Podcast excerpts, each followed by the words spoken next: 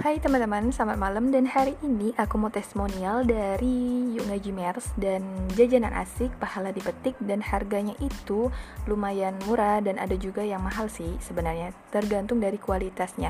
Nah, kemarin aku udah beli namanya madu carpa dan madu carpa ini memang sedikit asam tapi dia nggak terlalu manis dan ada juga yang uh, madunya itu yang manis. Dia beda tingkat keasamnya, keasamannya kayak gitu katanya. Nah, jadi kalau kalian membeli uh, produk dari Yuk Ngaji Mer sama aja kalian itu mendukung dakwah Yuk Ngaji Palembang.